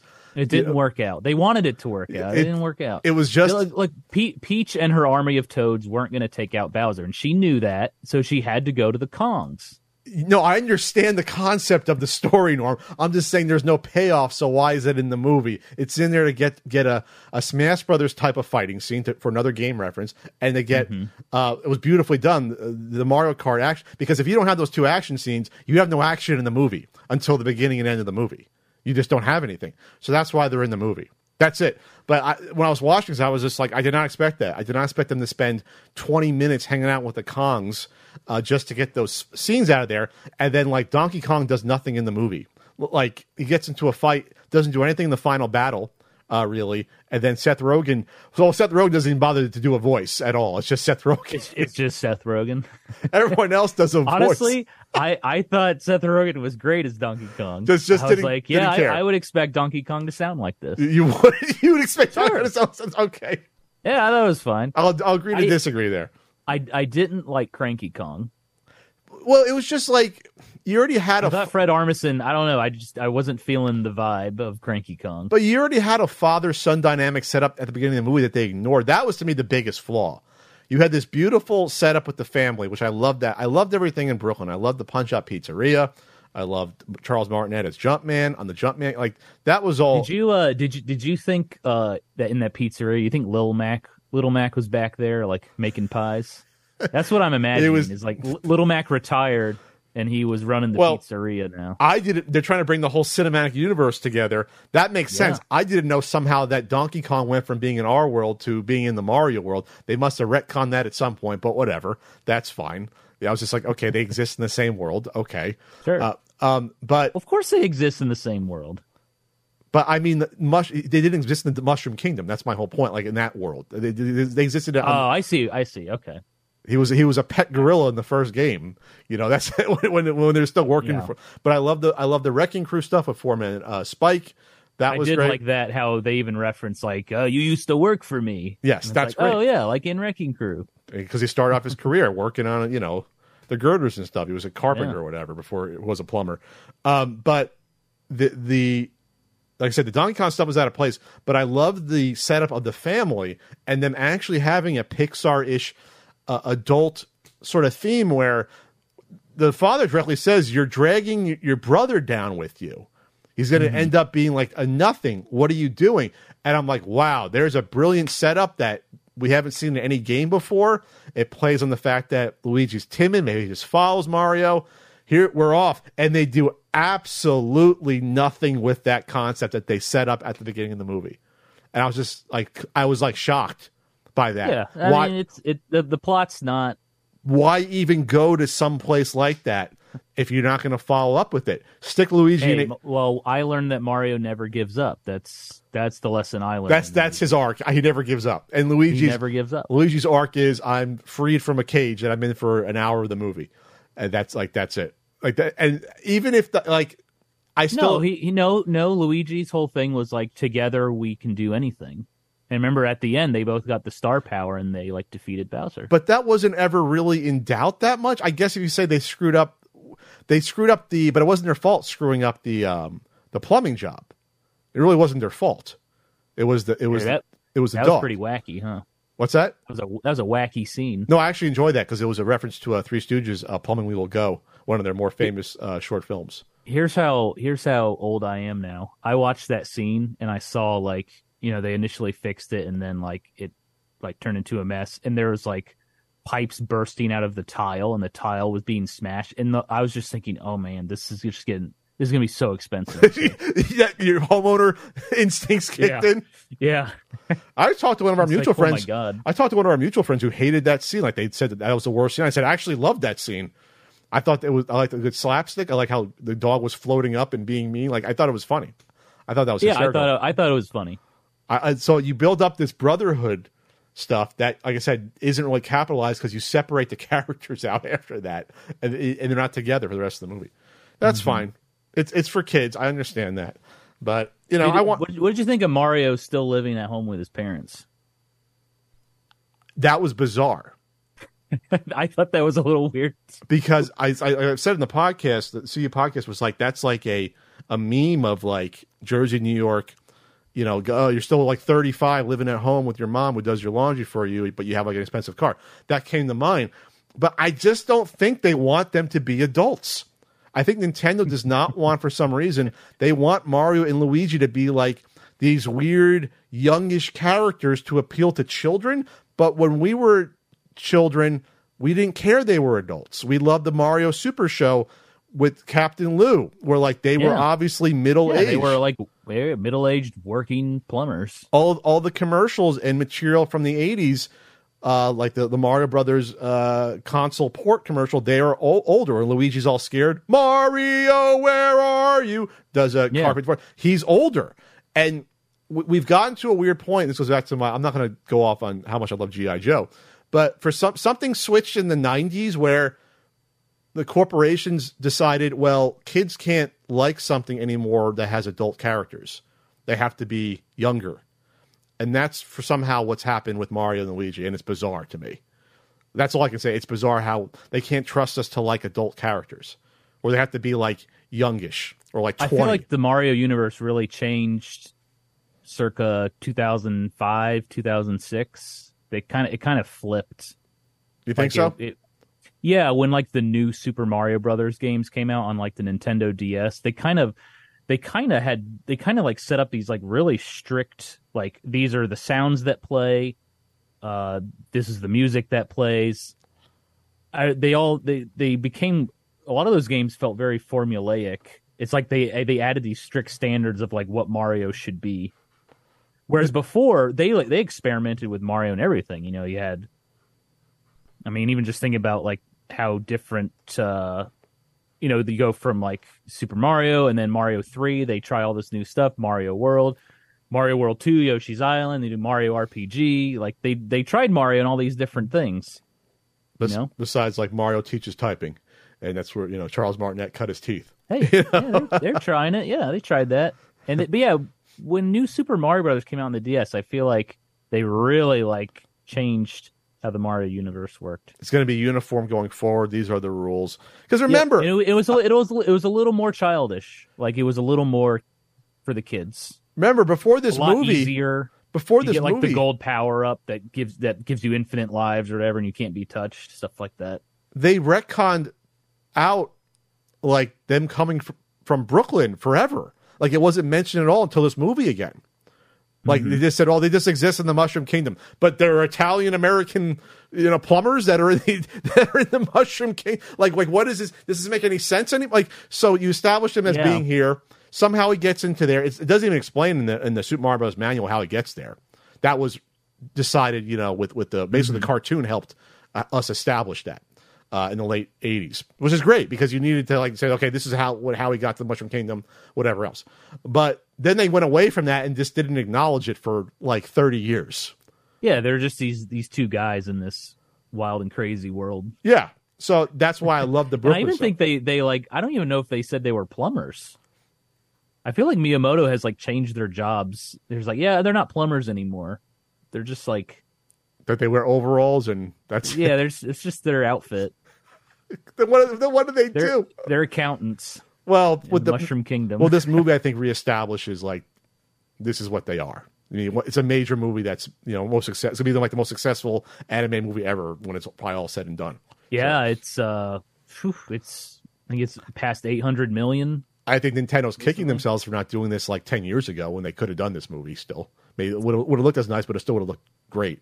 You know, Yeah, well, they're they're already working on more movies. I think I'm I still- just saw a tweet today that they're they're already starting to plan new, Yeah. new Nintendo movies. They wanna do they, They, man, they have they can do so much. It, I mean, Nintendo really is like the Disney of video games. They have all these amazing IPs. They can just print money. I still think they'll do a Legend of Zelda at some point. I still think. Even though people are like, oh, I don't want to hear Link talk. Get over it. Like, Remember that? Remember that weird rumor a couple years ago that Netflix was making a Legend of Zelda series? I don't think that was ever. Do you remember that? I It's do, just but I don't think it ever nothing- got nothing anywhere. Came of that. I think I'm gonna, let my, I'm gonna let my cat out real quick. Hang Sure. on. oh, working from home with kitties. Um, Yeah, if if you close the door, she'll like. There can be no closed doors in the house. She'll freak out. I need a I need a Castle Country feline. Uh, we talked about the last five six years about all of these, you know, all the all these like uh, the mini consoles being re- released, the commercials, retro gaming being mainstream, which I was surprised me. Was also surprised me, and this is really only I looked this up the past three three and a half years. All of the licensed re releases of classic games that have happened, stuff from Limited Run, uh, from Retrobit, in particular, Yeah. like these companies that have gone out and come out with like high quality uh, like packages of these games that you may or may not have had as a kid. Like one of the biggest ones that first occurred, which I I remember sp- speaking about, like this will be the test case. I remember talking about this with Josh from Limited Run like five six years ago. Was going to be Metal Storm. So we I always said That's, that's the one I have. That's the one I immediately thought of. and that was pretty much the first one that got everyone's attention because that was Retrobit that did that, and that was late 2019. I remember talking about it at least a year or two before with with Josh, and I was like, Josh, there's a market here because these games are good and it, they're expensive and hard to find. Um, and when you market them, people will discover them because no one knew about Metal Storm when it came out, and people today uh, up until that game's release didn't probably know about it. And so that came out, and fr- from there, I think it opened the floodgates. And now there, uh, there's multiple companies. Uh, you know, uh, I am 8-bit did their, you know, the Disney re-releases. They did. Remember they did Street Fighter 2 and the Mega Man stuff like three, four years ago. Uh, you, you've seen this happen, and it's interesting to me from a potential historical perspective, and this is it. Something like Metal Storm uh, is a borderline rare game, very uncommon, was not made a lot, at least here. No one really had it. Then it gets re-released, which gets it more fanfare, more people know about it. Well, could that potentially change the sort of the dialogue on history of these games looking decades forward? Where like if a game is obscure, but then eventually gets popular or more popular decades after its release due to a licensed re-release. And I think that's fascinating to think about. I don't know if you ever thought about that. I just think it's a weird sort of twist on things. Yeah, I guess I never really thought about it, but when you think about I don't know, doesn't that happen in film and music all the time though? Like they re-release or remaster an old album that was you know, popular or critics loved it and they they remaster it and re-release it. I'm I'm sh- sure, but I guess with video game history being so in its infancy still, and that we're still we're like the first generation of sort of gaming historians, so to speak, like the first ones. Well, that, I, am the only one. You're the, you're I'm the, okay. I, I'm I'm a subordinate gaming historian in some way, but I just think I'm not saying it's a bad thing, but uh, I'm seeing like obscure games, and I'm saying it's it's actually good that I I think it's good that you have some of these obscure uh, games being re-released because people didn't know about them. It's good to get them out there people know about them again and, and have a chance to own them, uh, obviously, mm-hmm. and they can discover something that they didn't know about. Uh, I just think it, it's it's going to throw a weird wrench in things. Maybe we're going to be gone like hundred years from now. I think it might it might change history a little bit. That's all. I just think it's interesting. I'm not even saying it's bad necessarily. It just might alter our pers- no, perspective. It's a good thing. It's I I Metal Storm is a fantastic game, and when they announced they were re-releasing it in this cool box set, and it came with like a little like figurine. Sure. It was it was awesome, and I I bought the I bought the box set, and it was, and I think they they like fixed some stuff in the game too. Did they like change some color palettes and stuff? Uh, I'm not sure about that one, but I believe in Wily Wars they got rid of like slowdown in places. Yeah, so they're like remastering these games, and uh, I mean, if if you don't like it, then you can always like play the original if you just want to experience the OG version. But like, it's great that like people are able to access these games that are yeah. I mean, Metal Storm's a hard cartridge to find. It uh, is like limited so. run. Uh, their their big one. Oh, I remember uh, when when it came out. I said this is going to be huge. I said that to Josh, and um, they should they could order a lot more when they did Night Trap the, the Night Trap re-release. Yep, that was a notorious game at the time that people knew about it back then, and just a lot of people just didn't own it for whatever reason. They didn't have a Genesis or they didn't have a Sega CD, uh, you yeah. know, for it. So that's an interesting case because that's like almost like a time capsule of, of how things were at a particular point in time, and it was like it was like a like a touchstone game for the you know for the anti video game congressional movie. You know? It was. It was. Uh, um, it was yeah one of the one of those uh, controversial games that the ESR you know that formed the ESRB eventually. And then you have limited run doing, and I think it's. I'm not saying it's bad. They're doing this. They're gonna. They're doing a re-release of of plumbers don't wear ties. Uh, that's gonna, which is sure. a sure, which isn't really a video game, but whatever. I mean, I guess it is. It's just a schlocky, barely choose your own adventure, soft core porn game that was on the 3DO. That's hard to find. Um, sure. If if limited run thinks thinks they can they can make money selling plumbers don't wear ties, they're going to release plumbers don't wear ties. But will that will, will that create a fake nostalgia? Or people be like uh, thirty years ago, yeah, I remember playing Plumbers Don't Wear Ties when it came out. Yeah, I was, I was. My dad brought me home Plumbers Don't Wear Ties, and he ordered me Domino's pizza. It's a great night. Then we went to Blockbuster afterwards. I just think it's funny uh, that we're in this spot that five years ago I don't think I could have imagined. Even the possibility. Well, you got you got to think about just like what what the internet has has done to these games because I don't I don't know if if people weren't talking about plumbers don't wear ties or metal storm on these YouTube videos. I don't think you see a re-release of these games. So if someone like James Rolfe doesn't do an AVGN video on yeah, if, if James Rolfe, I, I, I seriously think if James Rolfe never did a Plumbers Don't Wear Ties episode, I don't, I don't think you see a re-release of that game. Interesting. It's, it's part of the the pop culture though. He like brought it into the spotlight. Like, look at this weird game. So if Pat never does a Mr. Gimmick review, that doesn't get its eventual. Uh, I think, really... I think you are the reason Mr. Gimmick is coming out again. Well, they, well, did the arcade release that you can't find here because it's mostly in, uh, in Japan. I, I, hope I hope I can find a Japanese arcade that has it. Uh, but no, I I mean I'm serious. I think sure, sure, you definitely contributed to like people wanting to seek out Mister Gimmick and play it I, guess. on an actual cartridge. oh, is that even out yet? What I got to see when that's coming out. This the uh, the special edition. Uh, that was Did you pre-order? Did you get that plush? I think there's like a little plushie you can get with it. Oh, I I no. Someone made me a custom plush. It's behind me. I'll show you, Norm. Oh, really? Yeah, someone made this for me.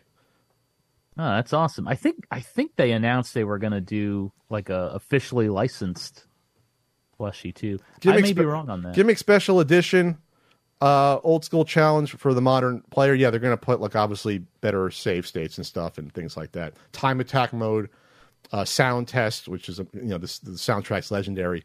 You know, a save and quick load. So em- emulation stuff. Um, to be announced. I don't think I don't think there's pre-orders yet on it. It's going to be Okay. Nintendo Switch, PlayStation 4, P, uh, PC, and, and Xbox. Uh, yeah, no, I like it. Uh, I love the fact that uh, I will, I will, I will uh, pat myself in the back a little bit if I contributed to people finding out about about the TurboGrafx 16. Uh, I'm glad because obviously most kids didn't have that console and didn't grow up or even know about it.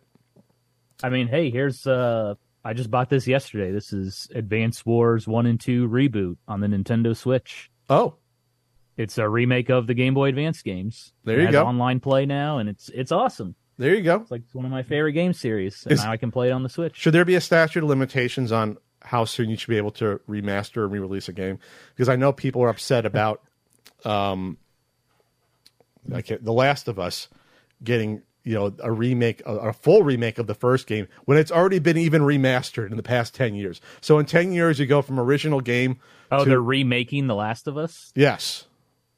So like adding new things. So so it came out 10 years ago. That's what I mean. Uh, Is there should be a statute of limitations, and they already did an HD upgrade to it, so that there's like three versions of a game in like ten years.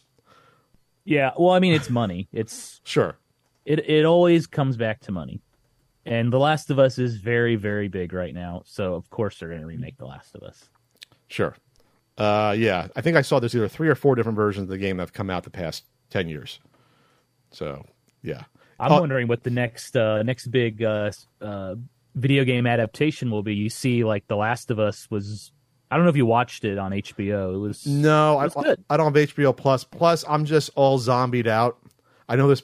I know it's not like The Walking Dead, but Uh, well, well, technically they're not zombies. Oh, they are. They have a fungal infection, and uh, You know what? We're at the 20 year anniversary of like zombies getting big again with like uh, two things. It was like Shaun of the Dead and um, the remake of Dawn of the Dead. About that was a great remake. it was. I That saw it in the great theaters. remake. So those two things sort of I think kicked off the zombie invasion. Then obviously Walking Dead. It- the Walking Dead Blew it yeah, up. was big. Yep. So I thought it'd be we'd, it'd be died off by now. I thought there's no way we're gonna still be talking. It's like westerns in like the f- 40s and 50s and 60s. Like, there's no way we're still be doing zombie shit. shit. But no, they're doing a, a Dead Island uh, sequel, Last of Us. They're doing a thousand remakes, and I'm like, I guess people like shooting zombies. The Walking Dead has four different spin-off shows, It's it's becoming an American pastime. Just- shooting zombies, just killing zombies. killing zombies. Yeah. It's like, oh, that we can we can have fun murdering things because they're not really people anymore. That's all sociological thing. I I'm ready for the the Red Dead TV series. If they made like a a, a Red Dead Redemption TV series, that would be Just a give it, give it to HBO. just a western, but set with those characters, basically. yeah, yeah. It's a great great game series. Would make a fantastic TV show. I, I just think we need more. I, I mean, not we need more westerns. Yeah, I was, I was complaining about they were so popular for twenty years because they were so cheap to make. But it used to be you get like one good western movie in theaters every like two three years. I'm not sure we're even there anymore with that. A lot of them are like small limited releases. Is that what they do? Like I remember seeing Yeah. Open Range in theaters with Ke- Kevin Costner. That was like what 15 years ago. I loved it. 2005, Six yeah, like 2005 or something. Yeah, with Robert Duvall. I'm like, this is. I said, this Robert is. Fa- I said to myself, this is fantastic. Th- yeah. That's what. That's what Yeah, I a thought. lot of time them are was. small. The the last western I saw in theaters was probably The Homesman. Did you ever see The Homesman The Homesman. No, I haven't seen it. with that Tommy one. Lee Jones and um, Hilary Swank? No, I've not seen that. I'd look that up. Very good. So a little you- different. so a little different western, but it's you're good. into westerns as well. I mean, I love the the Ah, big western fan. Yeah, the, the remake the Coens brothers uh, did. That was great. That was like, was that ten years ago already, or no? Oh, what, True Grit? Yeah, they we- remade True Grit. Yes. Yeah, Was that Yep, about ten was years ago? already? Twenty. That was 2011, Wow. Yep. 2010. 2010. Yeah, that was a good. and remake. that Hailee Steinfeld, who's who's now in the MCU, she blew up. That that's right. She was so young in that. Yeah, she was like 13, I think. And in the Transformers movie, Bumblebee was actually I thought really good. Bumblebee when that came out, like cool, finally an '80s Transformer movie. Uh, speaking of nostalgia, um, so what's next for Norm? What you, you reached a million subscribers? Well, like Done it. you, you've accomplished everything you've had to accomplish. you've been you've been contacted by Hollywood screenwriters that wanted a piece of Norm.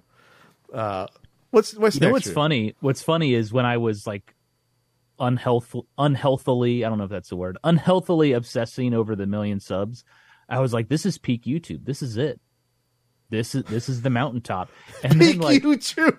and and then I I like found out there's like a 10 million subscriber plaque and Oh, there's no. a 100 million subscriber plaque. Oh no, Norm. It made me feel better, honestly. I was like, "Oh, okay." so So if you were at the end. If you were at nine hundred and eighty five thousand subscribers right now, would would you be you be agitated? You'd be like, oh my god, I got to get back to producing the next video. I got to make sure I hit that. It's, it's got to it's got to happen. Because honestly, that's what it's been like with my book. Being that I've been working on it for almost three years now, where it's like I just want it done, I'll just to get it out of my life. That's the thing. I yeah, just want. yeah. I well, and that's over. that was the unhealthy obsession. Is I would like, I would like put things to the side because I was like, I have to focus on making the next video. Um, but I will say, like, it, it's a huge weight off my shoulders to hit a million subs. It's like a big milestone. I feel a lot better. I'm taking care of myself a little better. oh, So, you, like I'm I'm I'm exercising again. you're so back to the that's gym. Back to gym norm. Not, I- I mean, I have like a little home gym in my basement. I don't go to the gym, but like I'm running.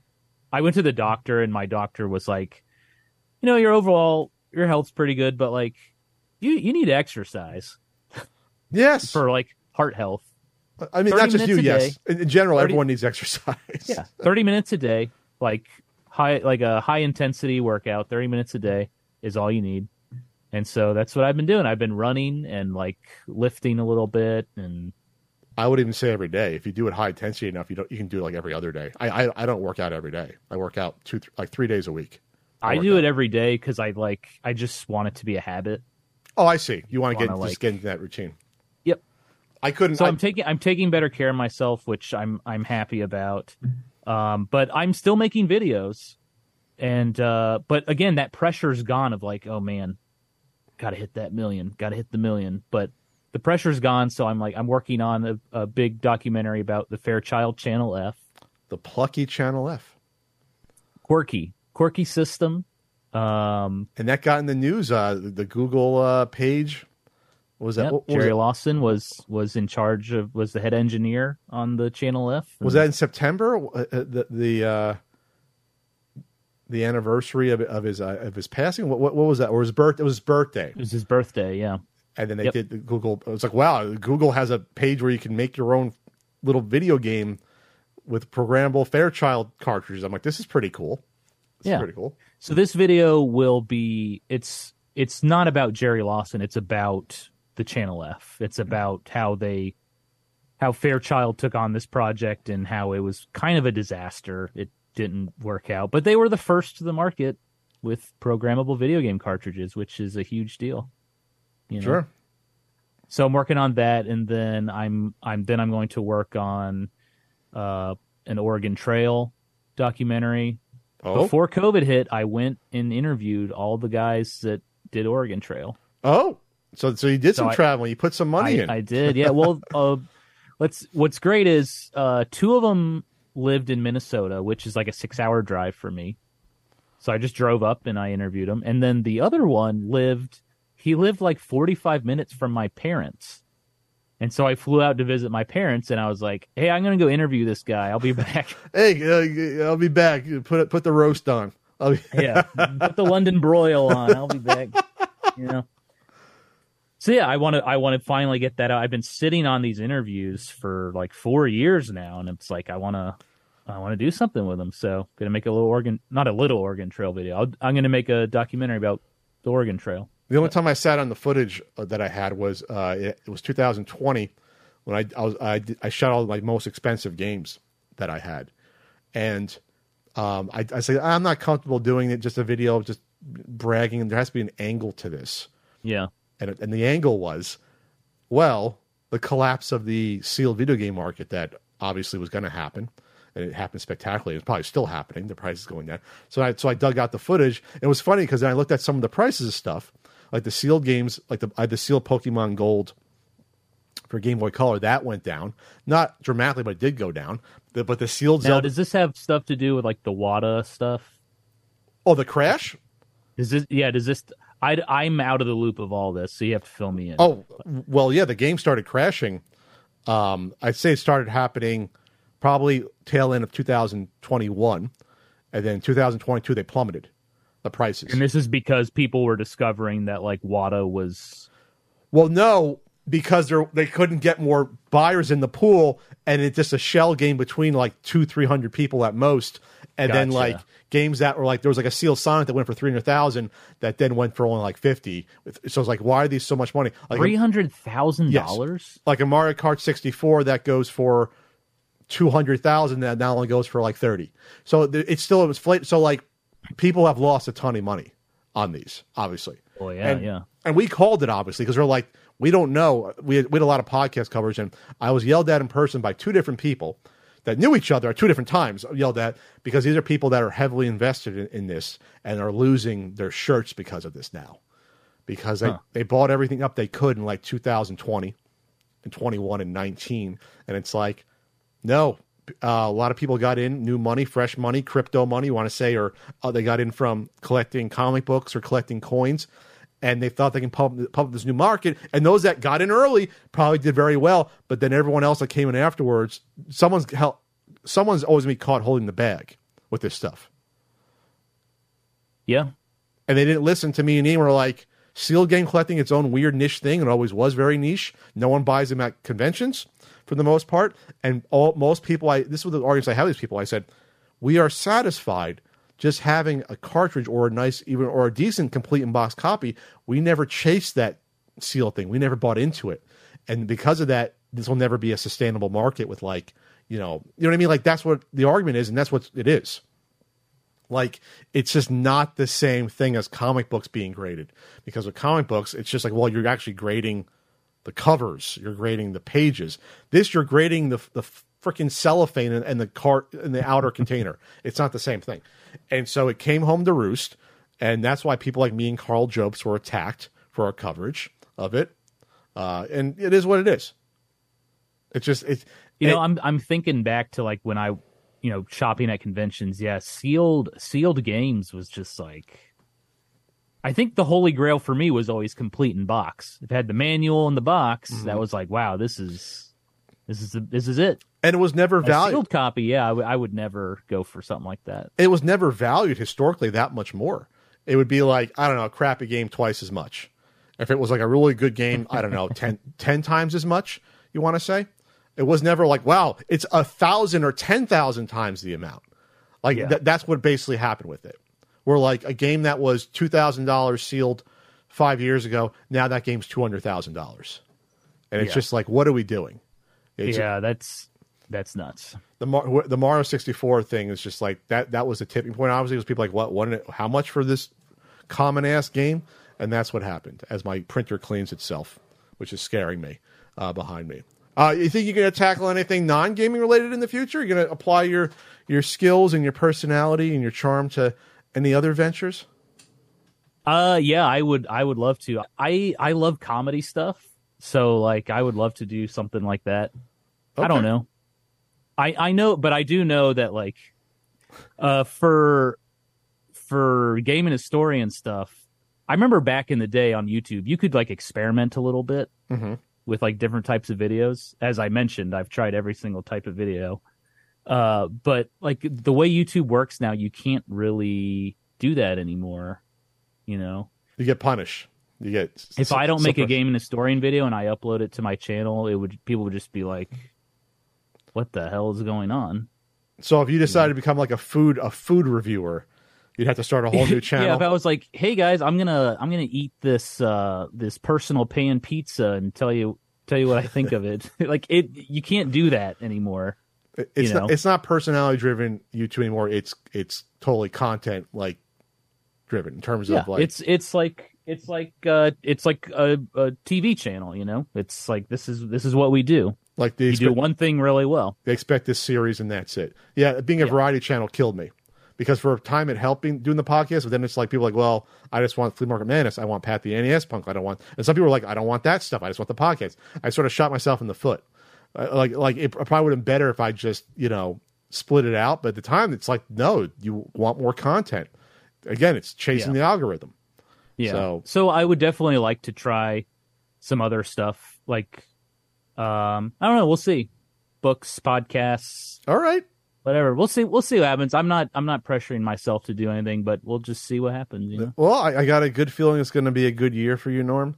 You know, You think so? I think so. I think so. You hit a million. You know, I hit a million. That was that was big. I, I'm like I said. It was it was a cool cool feeling. and then It was to get. You know, I got a letter from Susan, the CEO of YouTube. What's her name? Susan. Wojer, Wojer, Wojcicki or something. oh yeah, was was it handwritten? uh no but what's funny is what's funny is i got the letter and i was like oh wow and uh and then i like saw on the news like a month ago she had resigned as the youtube ceo so You know what? a fake letter She saw no, she saw Norm hit a million, and she's like, "This is going to be it. I'm done after this. I'm going to go. I'm to she go." was waiting for me to hit a million Yep. too She was waiting for it. She, she was okay this is a real story Oh. she tweeted at me what? she said congratulations because i tweeted a picture of me with the plaque i was like yeah i hit a million and she she she quote retweeted it and said congrats Gaming Historian and i was like that's weird. Uh weird oh. Is there is there some is there some uh grift going on here? Did you pass her some bucks in order to help you in the algorithm push the videos? i'm pay- having an i'm having an affair with the former ceo of youtube Uh oh. Pay pay for pl- pay for play. that's right Pay for views. It's Sorry, like kristen it's like it's like find out It's like payola in the '80s on the radio stations. They just pay the DJs money to play the music. Yeah yeah. I'd be shocked if that actually that didn't occur on YouTube. By the way, if it comes out that like people are getting paid money to push channels or things like that, I'd be shocked. Mm, yeah that's just how the human condition is. You know, there's going to be grift and corruption. It's going to happen. But but Norm did not do that. Am I am I going to be able to drag you out to any conventions this year? Uh, I mean, we'll we'll see. I went to a local one here in Kansas City, which was nice because, gosh, just being able to like go home when it's done is Oh yeah, It's cool. Sleep in your own bed. That'd probably be nice. yeah, it it was Uh, really cool, and it was it was it was a fun little convention. Um, but I don't I don't know what if I'm going to do any more this year. We'll see.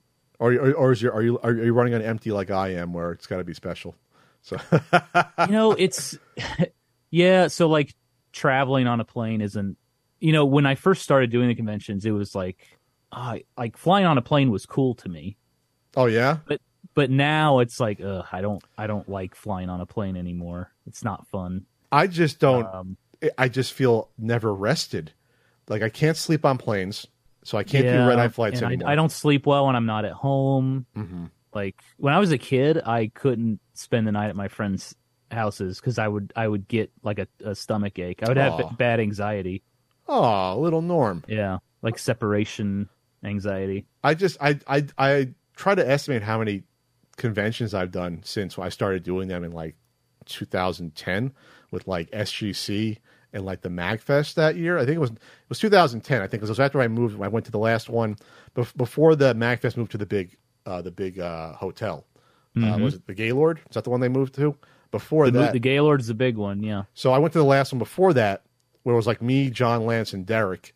Like the you know the, before RetroWare TV got all the new recruits that I helped get way back then. Mm-hmm. Um, I didn't help get you though. You were you were around. I was OG. I was I was generation OG two. member. I was like one point five generation. Um, Yeah. But that was the start of that, and back then it was like refreshing. But then when you start doing six to eight or nine a year for like ten years, it adds up. It just does. Um, but I do I do enjoy seeing like the same vendors. I recognize the same people. It's like funny. It's funny. You won't think about these individuals because then you meet hundreds of people throughout the years. Like how can you remember them? But when you see their faces again, it's oh I remember them from this location, and then like Yeah. it comes back to you instantly. some people will say, "Oh, you probably don't remember," and, some, and sometimes I won't. But sometimes I'll be like, "Oh, yeah, I remember you. you we talked about this, whatever." So that's honestly, I do like that part. But just the grind of the travel is just that's. If there was a way to teleport to these, then I could do them. You know, it wouldn't be the same thing. You know. Yeah, they are. Uh, the the travel does does take a lot out of you, but uh, yeah, you know, right now, um, I'm just I'm just doing what I'm doing. I'm making my videos and taking it one day at a time. That's, All right. that's my Well, deal. Norm, appreciate you talking with me again. Yeah, thanks for uh, thanks for having me on. This is my first post million sub interview. Wow. And and we dropped a lot of bombshells. Exclusive, exclusive information. We, we found out about an affair and, and other stuff. This is great. Well, I, I, I mean, I did like I've never talked about like uh like the pressure I put on myself to hit a million subs. Like I never, I never uh talked about that like on social media or anything because like Sure. I kind of got burnt out on social media. Honestly, like I use it to post new videos. Like I'll tell people when a new video is out, but like I don't write like. I'm having lunch right now. You know, you know Yeah. like back in the day, people would just write literally everything. I, I, I guess I guess that's what Instagram has become, where it's like you know post pictures of your daily travels, or yeah, and yeah, I like I'll post on Instagram once every few weeks. I'll never be the person that posts on it every day or every other day to get it. Like I just can't. I just No. I've really scaled it back. I've even scaled back even just logging in and like looking at the timeline. It's just I, I go on there when I have an update. If I have an update for people on a new video, I'll I'll say it on there. But yeah, I didn't I didn't share any of that that personal stuff because it's like, well, it's like people don't want to hear about this, you know. Well, some people identify with it, but then other people will take shots at you sometimes if you if you share too much. Be like, "Oh, why do you have anxiety?" Or, you know, "What are you doing?" You so do I, ask myself that every day. Why do I have anxiety? well, yeah, we're we're we're imperfect machines. That's why people we you know we sometimes it just happens. We all we all have that stuff uh, going on. Well, I hope you enjoy the rest of uh well your weekend. Well, you know this probably this, this podcast won't come out in the weekend, but it's a weekend now. Watch some good It's Saturday, baby. watch some good- watch watch some basketball. and- watch LeBron drop forty on Dillon Brooks, who no one likes Dillon Brooks. You know, That's I, right. I Yeah. rare I rarely will root for LeBron James, but this time I definitely will against Dillon Brooks and the Grizzlies. you got me to Yeah, do it's that. A, it's a good series. Like game one was great. And then uh, Warriors uh, Sacramento game four on Sunday. Pat, I have to tell you, you're not going to like this. Uh-oh. I'm rooting for Sacramento. Oh, no. win this game. Really? Um, well, I don't know if you know this, but Sacramento Kings used to be the Kansas City Kings. Oh, you got to get like a throwback jersey and wear it then. yeah. All right, I'll respect that. I don't, I, I don't respect Ian uh, liking them for no reason, just because they're plucky, the plucky, crappy Kings. He's like, no, I don't like, I don't like California teams. But I said, what about Sac- he likes the Sacramento Kings? Hey, Ian. Uh, Ian likes a good underdog. But it's like, then why don't you like the Clippers? The Clippers are from San Diego. Like, why don't you like them? Uh, it's- we lost two You teams. called them out. We lost uh, the Rockets and the Clippers were in San Diego. We lost two. Ro- te- I didn't know the Rockets were in Yeah. San Diego. I think the Clippers might have come from Buffalo. One came from Buffalo. Ian said. Then the, Cl- the Clippers came from Buffalo, went to San Diego. Sterling moved them. That remember the awful owner who, Yep. who got rid of him was forced to sell him. Like what was that 10, 12 years ago? He- moved them uh, from San Diego. Then the Rockets came and they were moved after like three, four years to uh, to Houston or so. So it's I just like know that. it's like I would love if we had a basketball team here. I would I would buy a block of tickets. I'm not saying I'd buy season tickets. I go to a game every week, probably. I, You know, the NFL draft is in Kansas City Oh. next week. you going? I don't get I don't get excited. For Here's what like that. here's what sucks. Okay. I'm a Miami Dolphins fan. Oh, that's right. The Miami Dolphins don't have a first round pick this year Oh, because the owner tampered with Tom Brady before free agency started.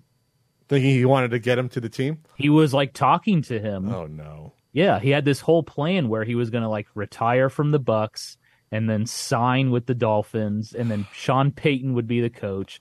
And so the NFL found out about it and they stripped the Dolphins of their first round pick.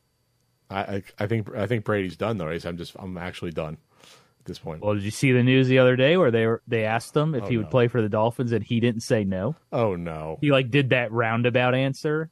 Well, he was like, "I'll I'll say right now, I'm I'm currently not playing for a team." well, it's like what he hasn't what fallen said. off. He hasn't Say fallen no. off the cliff, but he's not the same guy he was a few years ago, uh, for sure. Uh, No. but but he's 45, so at some point you, know the miles add up. But as Frank always says, these guys like it happened with Peyton Manning. It goes from one week they look amazing, the next week their arm is dead. Like that's what happens with a lot of quarterbacks. That's what happened to Peyton Manning. Peyton Manning was M- MVP candidate next year. He looked done. Remember that? It was just like what just happened. Then he Yeah, I remember he he he he threw he played against the Chiefs that year and he threw like his like first seven passes, five of them were interceptions or something crazy. It was Like, just like he- a horrible game. his arm just died.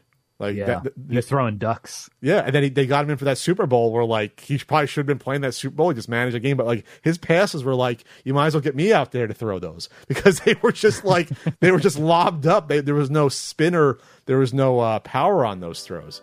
So that's what we are. We have we have a, we have uh, as YouTubers uh, a certain amount of throws in our in our YouTube arms, and after that we fall off a cliff, or is it? It's more. Well, I'll be retired. I'll be gone before that. I'm sure. I'm not going to be 65 years old on on YouTube. I know that. But maybe maybe the first generation. Maybe the, obviously we know people that didn't last or gotten out of the game. Some people diversified. Maybe it is Some a, people, yep, some people move on from YouTube, but ev- everything in life is temporary. You know, the only thing constant in life is change, right? well with that existential thought. Uh, thanks everyone. Thank you, Norm, Thank for you. joining me. And I'll talk to you again when I revive this another five years from now for- for another Awesome. Looking forward to it. another not so common podcast when I'm close to 50 years old. Take care, everyone. All right.